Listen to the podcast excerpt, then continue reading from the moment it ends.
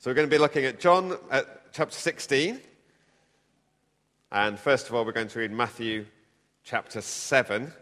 Um, this is part of a series that I've been looking at over the last few years on the Sermon on the Mount. So we're up to John, Matthew chapter 7, and we'll start from verse 7. Ask, and it will be given to you. Seek, and you will find. Knock, and the door will be opened to you. For everyone who asks receives, he who seeks finds, and to him who knocks the door will be opened. Which of you, if your son asks for bread, will give him a stone, or if he asks for fish, will give him a snake? If you then, though you are evil, know how to give good gifts to your children, how much more will your Father in heaven give good gifts to those who ask him?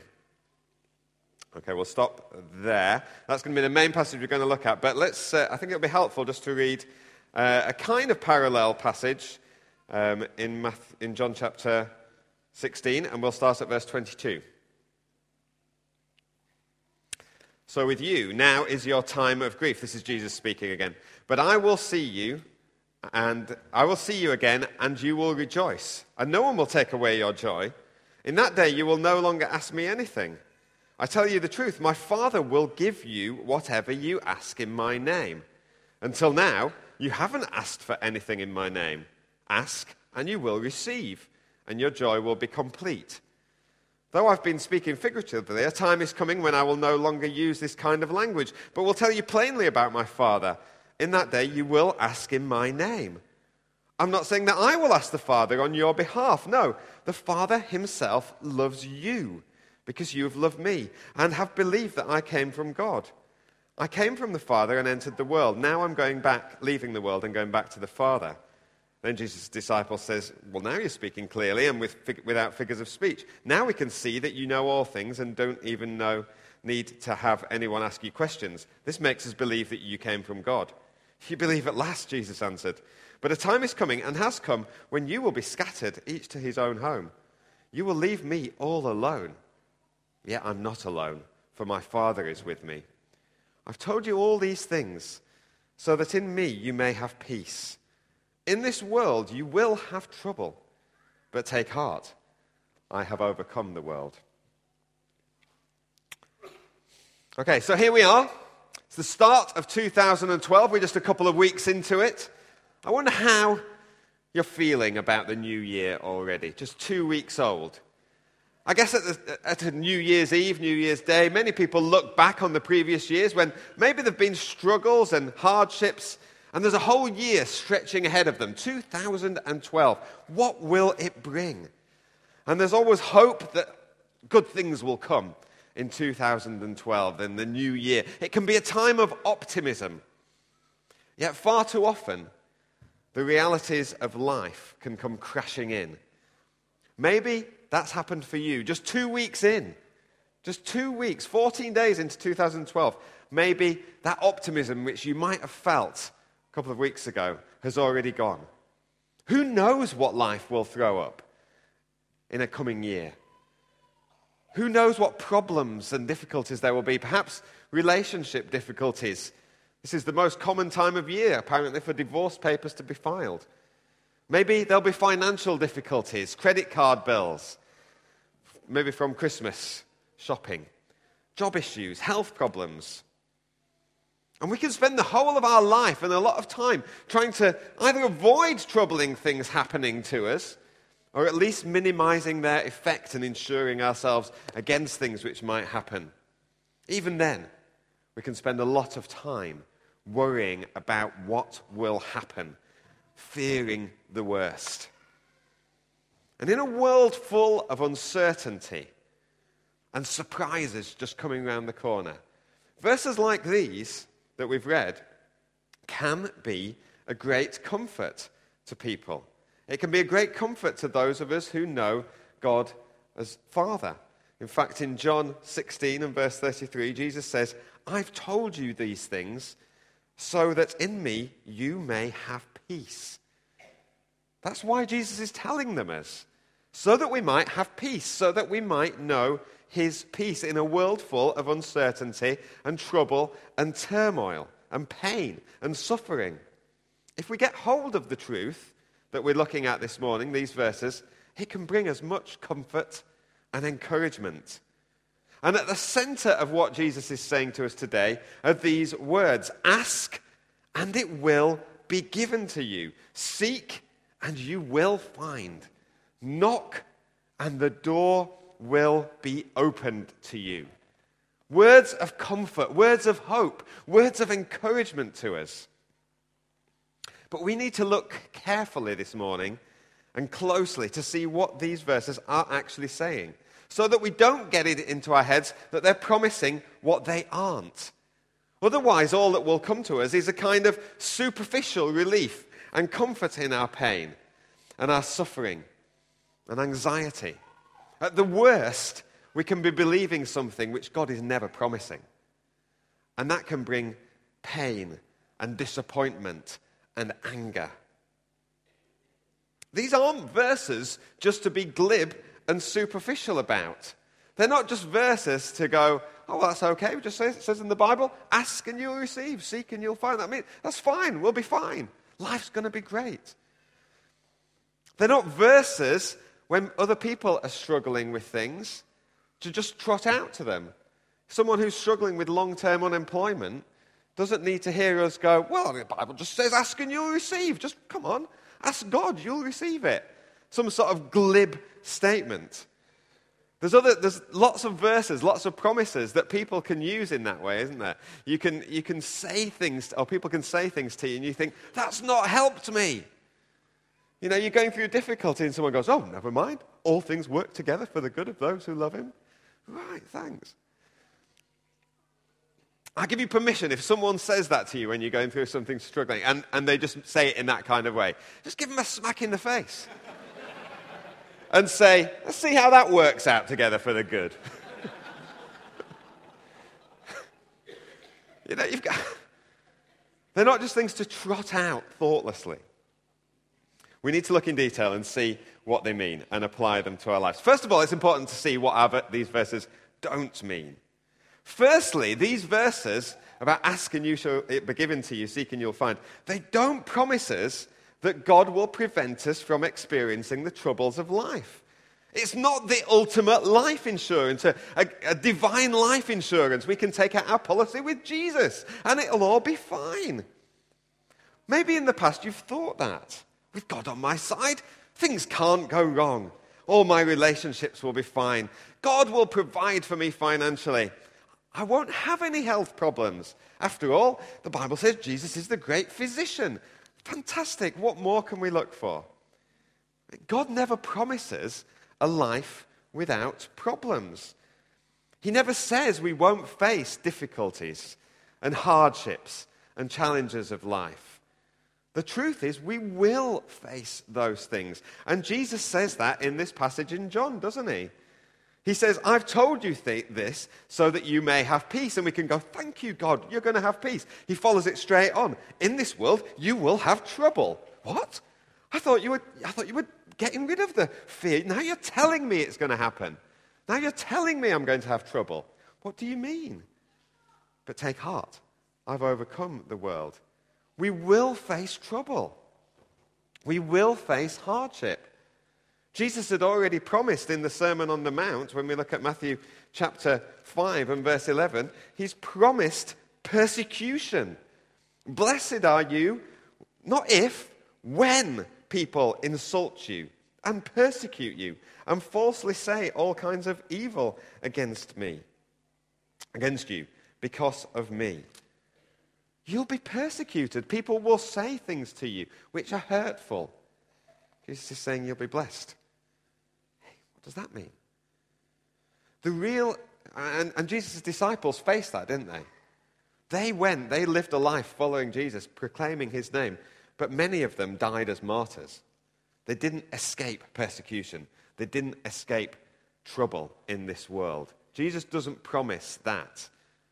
The real issue isn't about avoiding challenges and trials in our life we will only be disappointed. And if we take verses like this to mean, oh, well, we'll be okay, we won't face these things, you'll be disappointed. We'll be disappointed. It isn't even a question of what it is that we will face, but it's about whether we're ready to face the challenges that come our way. How prepared are we when trouble comes? How prepared are we when persecution comes? How prepared are we when we have and face health issues, or face job loss, or face a breakdown in an important relationship that we might have, maybe a friendship? How do we approach this even before it comes? Are we full of fear? Are we full of anxiety? Or do we have peace? Do we have a peace about these things? When Jesus was talking to his disciples in John chapter 16, he says in verse 32 of that, he says, A time is coming and has come now when you will be scattered, each to his own home. You will leave me all alone. That's a big fear. That's another big fear for many of us, isn't it? Being left all alone. Maybe we think, oh, you know, I, am single at the moment. I, will I ever have a husband or a wife? I don't know. I, I need to sort something out. I fear being alone. I don't like being alone now. I, don't, I, don't, I fear what will happen later on in my life. Jesus said, You will leave me all alone. Yet I'm not alone, for my Father is with me. How will we face these things? These promises don't mean we will avoid trouble. Secondly, Jesus doesn't mean that we can just ask God for anything we want and expect to receive it. And you think, well, it seems to say that ask and it shall be given to you, seek and you will find. Everyone who asks receives, he who seeks finds, him who knocks the door will. Surely Jesus is saying you just need to ask for something and you'll get what you ask for. That's not what Jesus is saying here. And some people make the point, obviously, when they read this passage, saying, oh, you know, of course, you can't ask for a brand new car, uh, you know, let's get the latest Jag or whatever, and expect to receive that. But it's equally true that we can't expect to ask for a trouble free life and receive it. And uh, other things that we might ask for. We can't just take these verses out of the context of the whole passage. Verse 11 says in Matthew 7, um, verse 11 says, How much more will your Father in heaven give good gifts to those who ask him?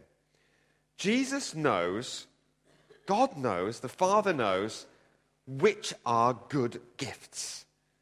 Because sometimes we don't know what a good gift is. We can look at a gift and, and we look at something and think, that would be great. It's like that on TV, isn't it? We, you know, especially I find this with, with having kids.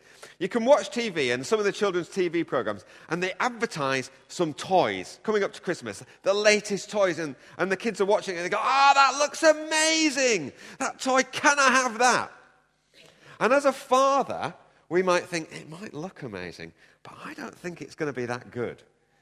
And there's some gifts that my children have received this Christmas. And they, go, they open it, that looks great. And then when you get into it and you open it up, you think, actually, it's a bit shoddy. It doesn't really work. I spent yesterday making some little rubber, uh, I don't know, wristbands out of a little kit with, with my, my son and daughter. And like, it, it, took ages to do it and mixing it all yourself and everything. And then it just fell apart. And you think, well, it looked good. And I, and I said to them, I got the box out, I said, ours doesn't look like it does on the box, does it? Yeah, this is rubbish. It fell out. Joshua just went, I'm throwing it in the bin. then he threw Ellie's in the bin as well, and she wanted to keep it. I'm getting rid of that. Gifts can look good. We can think something's going to be good. And it might not be. The Father knows what good gifts are. They might not be the gifts that we think are good. It's not that God is just some sort of genie of the lamp who will give unlimited wishes. That's not what these verses are saying. We can't just say, oh, God, ask for anything you want. Okay. Well, never mind three wishes. I've got as many as I want. God, the genie of the lamp. Actually, if that was the case, who would be in charge? We would be in charge. We would be more like God. God would just be our servant doing whatever we asked for. And that would be a terrible thing. But we can slip into that way of thinking, oh, I just need to ask God. He'll give me whatever I want. No, That's not what these verses are saying. So, what is it that these verses are saying? Because it, you might be sitting there thinking, well, it seems like you're just un, picking apart the whole verse, everything about it. What, what can we hold on to? What will we receive? Well, we'll receive things that are more important than health and a trouble free life and a peaceful life and lack of persecution or uh, things like that.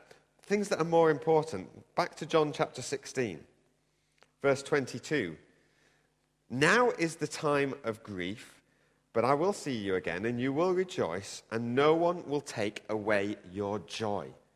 We will receive joy.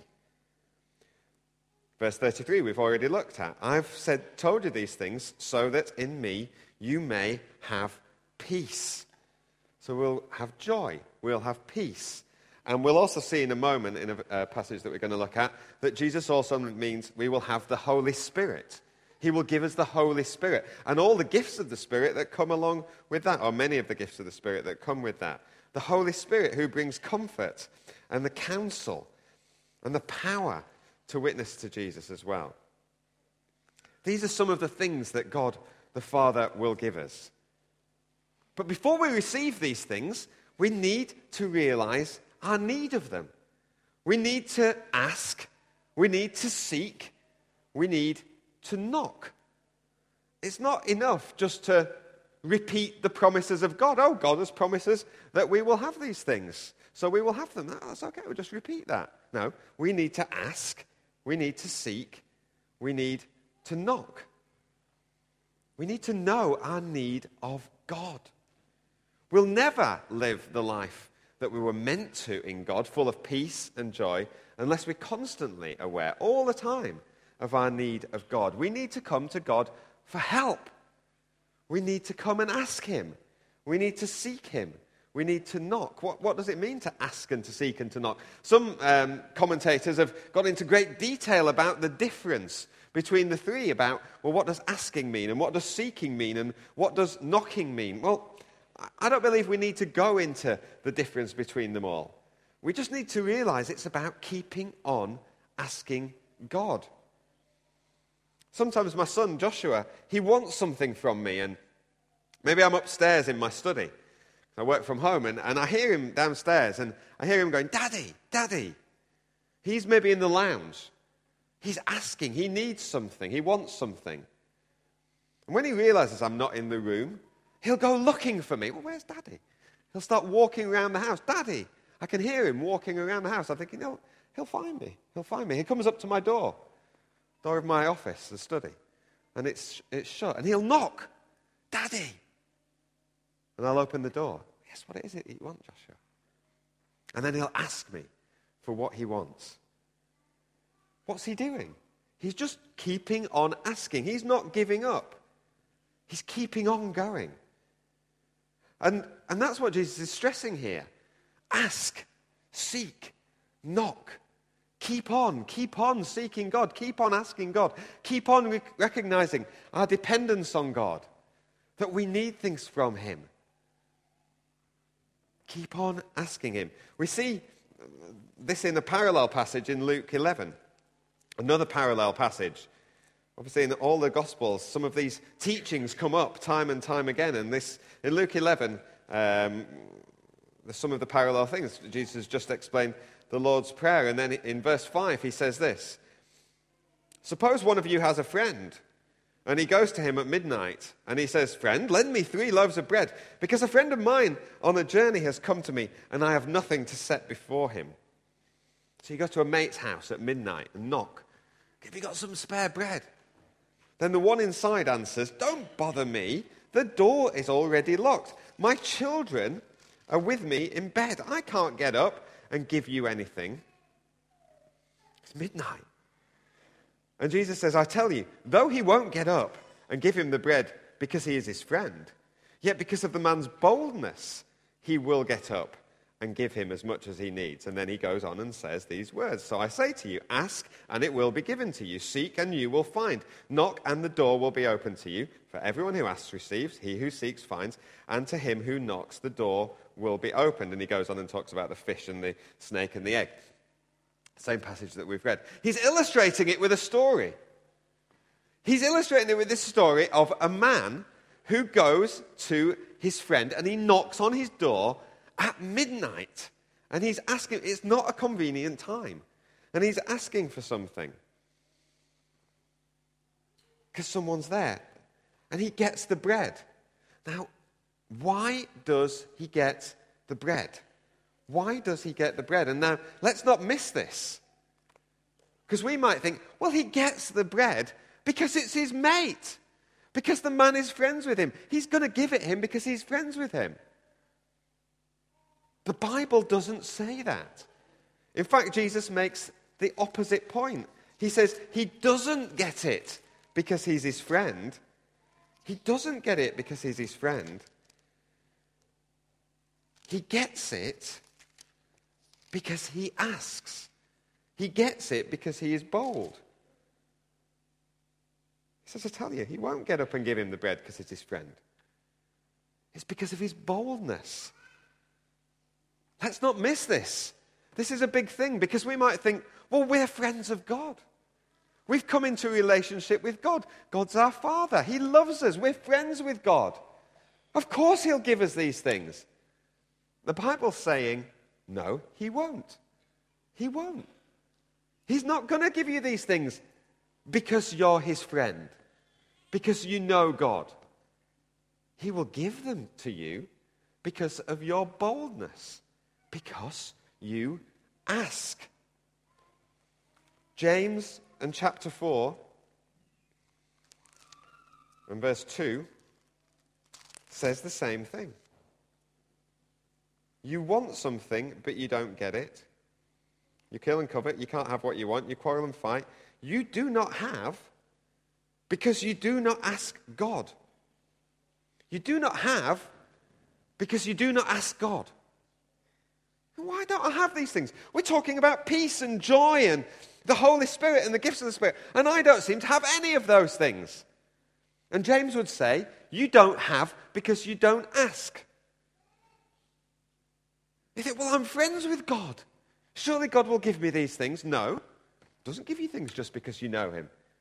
He doesn't give you things just because you're friends with Him. He gives you things because you ask Him. Jesus is saying, Ask, and it will be given to you. Seek, and you will find. Knock, and the door will be opened to you. It's our boldness in asking. And the passage in Luke 11 about asking, I said it goes on and says the same things, it's the same passage. Actually, it explains a little bit more at the end of Luke 11.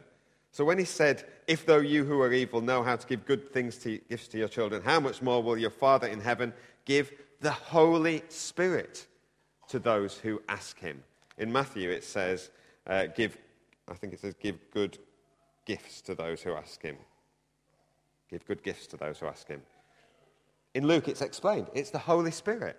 How much more, if you ask, will your Father in heaven give the Holy Spirit to those who ask him?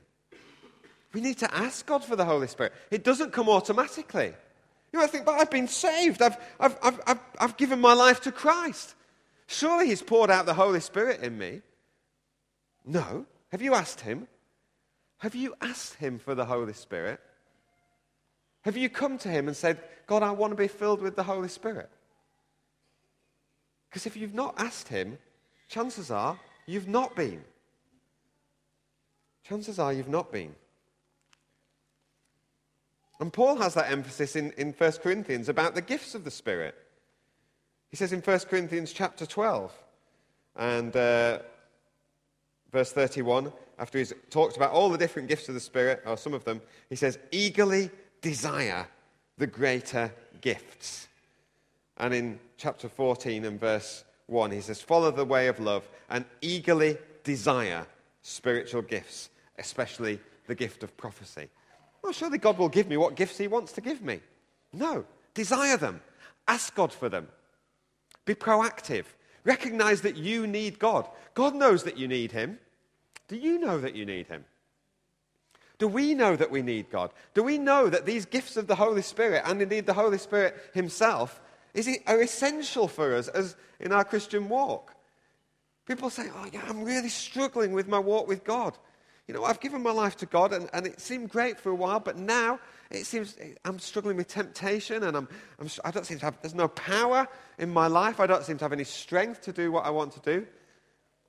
Have you asked, have, have you asked God for what he needs? Well, I, I, I've decided I'm following him. Yeah, but you need to receive from him.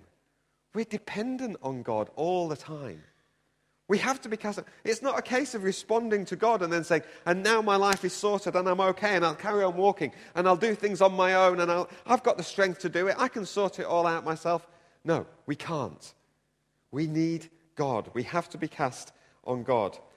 And if we're not, we won't ask. And if we won't ask, we won't receive. And it's all about persistence, it's about keeping on asking. And we, and we can think, well, you know, I've, I'm anxious about all these things and, and I've asked God about it, but nothing's changed. It's not worked. It's not worked. God's back to the genie of the lamp. I've asked him and it's not worked. It can't be right. Keep on asking. Ask, seek, knock. Daily. We have to keep asking God daily, really, if we want to see things come about. Keep on going asking. Many of us have desires for things. We might even say, Oh, God, will you give me this? In a, in a moment. But we miss out on so much because we're not persistent in it.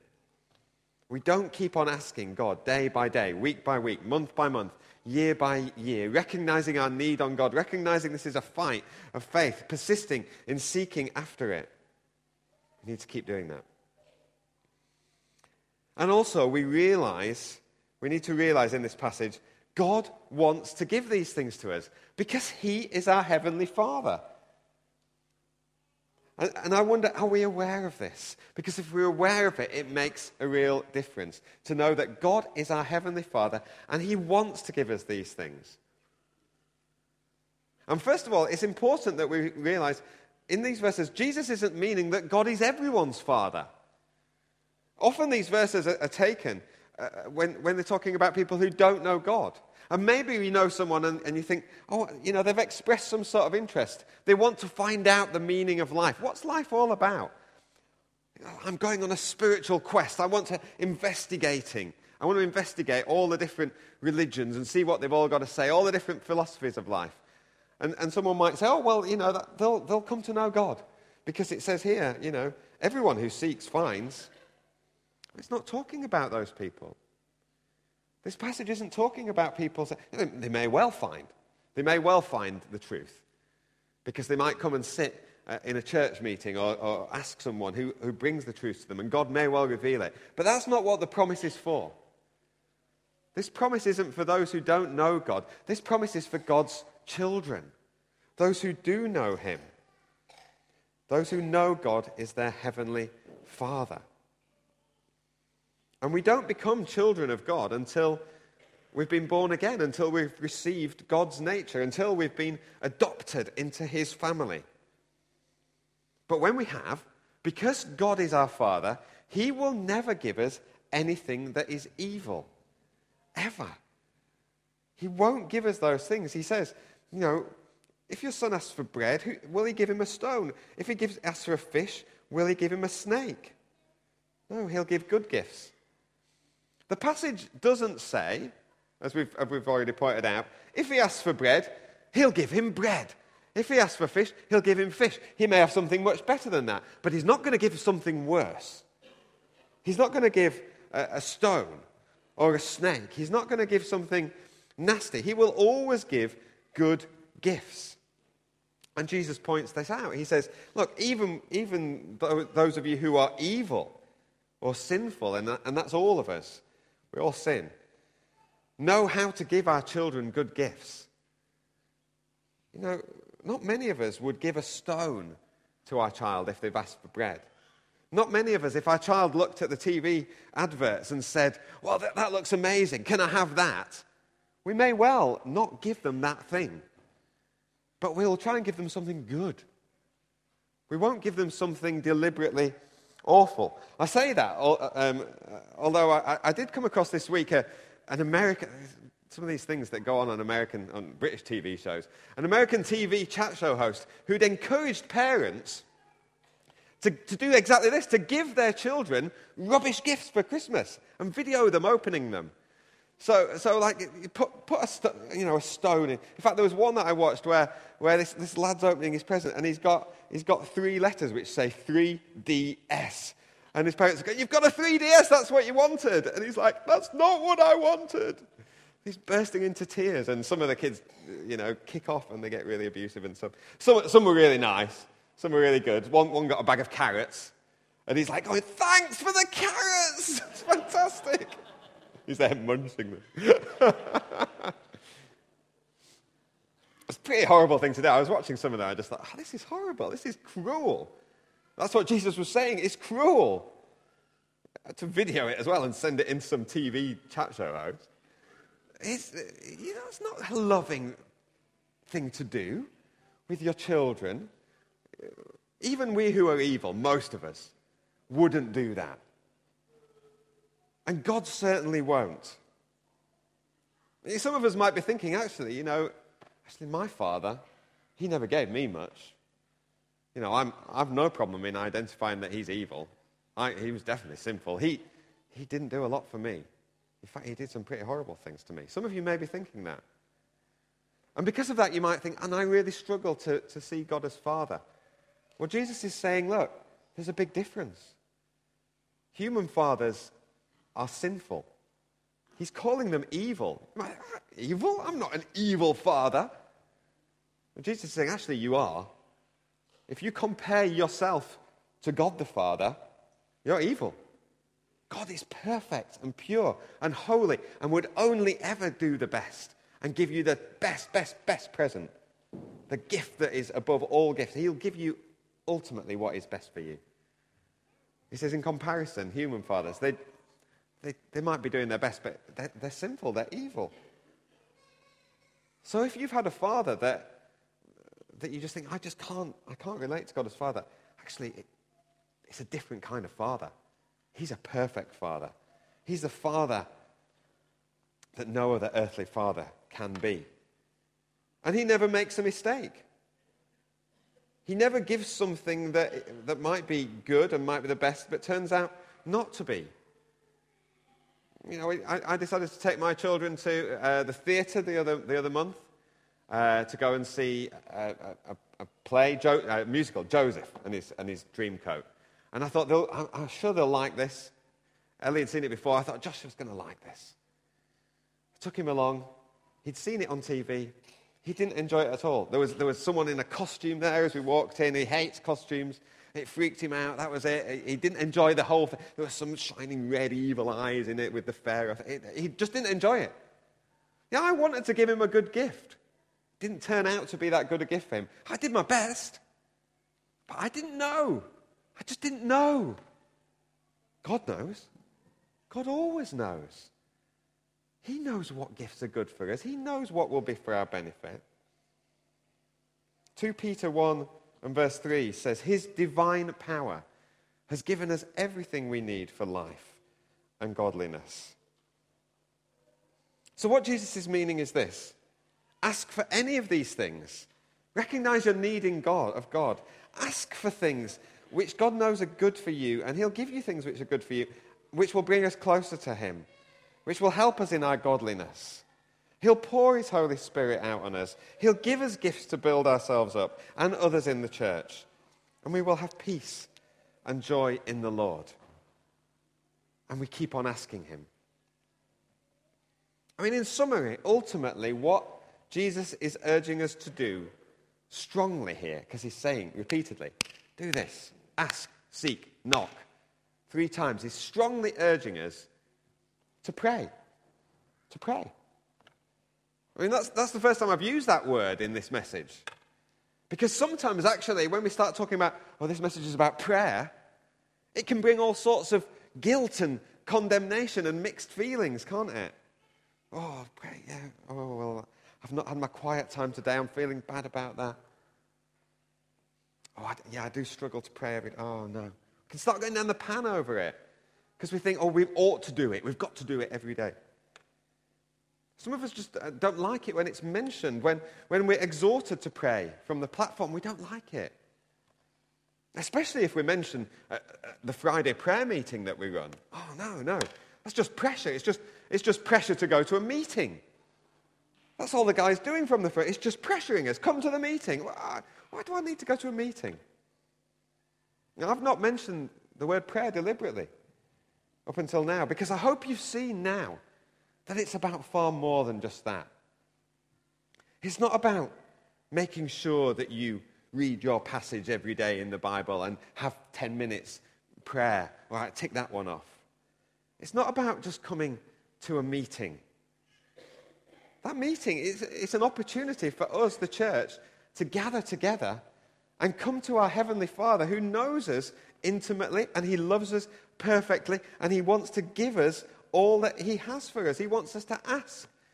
And actually, not just for ourselves, but for others as well. But actually, even when we're asking for others, we'll receive from Him because we'll, rec- we'll come to recognizing our need of Him. Oh, God, help us to tell others about you, but God, I can't do it without you. I need what you have for me to be able to do that. I need your courage. I need your grace. God, I need your grace to be able to live my life the way you want me to live. Oh, God, I see things in, my, in your word and I struggle with it. And God, I just need you. That's where God wants us to be. That's where God wants us to be, just to come and be dependent on Him. You know, we met together this last Friday and we were praying for important issues, praying for healing, praying for, for issues, uh, for, for cancer, and all that comes with that, and the fear and the anxiety. We're praying. And God met with us. And he lifted us and he gave us a different perspective and he gave us hope and he gave us uh, you know, his spirit. And I believe he was casting out fear and anxiety. As we meet together with him, he's doing all of these things. As we come and we ask and we seek and we knock, he's pouring out gifts to us. He's giving us these things. We have access to his throne room because we're his children. It's not that, Jesus says in that passage in, in John, he says, it's not that I'm asking God for you. It's that you, God loves you. The Father loves you himself. You can come to him, you can ask him. That's why he's answering your prayers. He'll listen to us. He is all powerful. He knows he can provide what we need. He's all wise. He knows what to give us and what not to give us. He's infinitely good and loving. And, and as we come before him, our joy is raised as high as possible. And he promises that if we keep coming to him on our own, together as a church, asking him, depending on him, he will just pour out good things on us. And we will receive the things that we seek.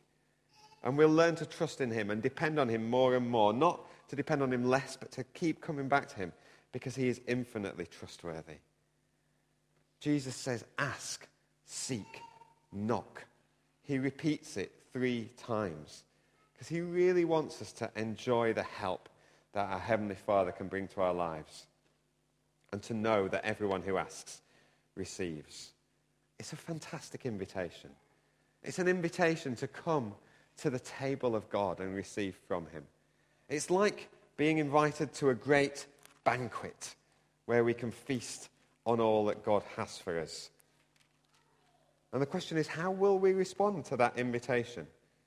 Jesus gives a parable of a great banquet in Luke chapter 14. He says this from verse 16 A certain man was preparing a great banquet, and he invited many guests. And at the time of the banquet, he said to his servants to tell those who had been invited, Come, come, for everything is ready. What was their response? We've been invited to a great banquet. What did these people respond? They alike began to make excuses. The first said, I've just bought a field. I must go and see it. Please excuse me. Another said, I've just bought five yoke of oxen and I'm, I'm on my way to try them out. Please excuse me. Still another said, I've just got married. I can't come. And the servant came back and reported it to his master.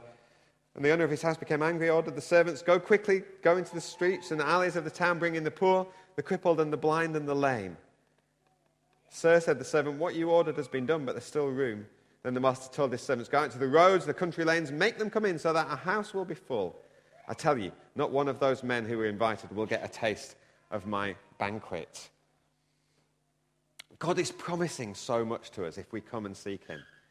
He's urging us come and seek me, come and pray, come and keep on depending on me, asking me for what you need. And I'll pour it out to you. There'll be a great banquet ahead of you. The truth is, there'll always be think, other things we could be doing. When we get time to pray on our own, there'll always be other things which could get our attention, other activities. You know, the, same, with a, same with a prayer meeting. There'll always be other things, things on TV, things we could be doing. We could fill in our own excuses. It wouldn't be, I've just bought a field. I've just bought five yoke of oxen. It might be, I've just got married.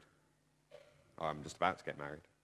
Could be, but you fill in your own excuses that will potentially could stop you. what does Jesus say? You won't taste it. You won't taste the banquet. You won't be in the receipt of all that I have for you. I've got so many good things for you.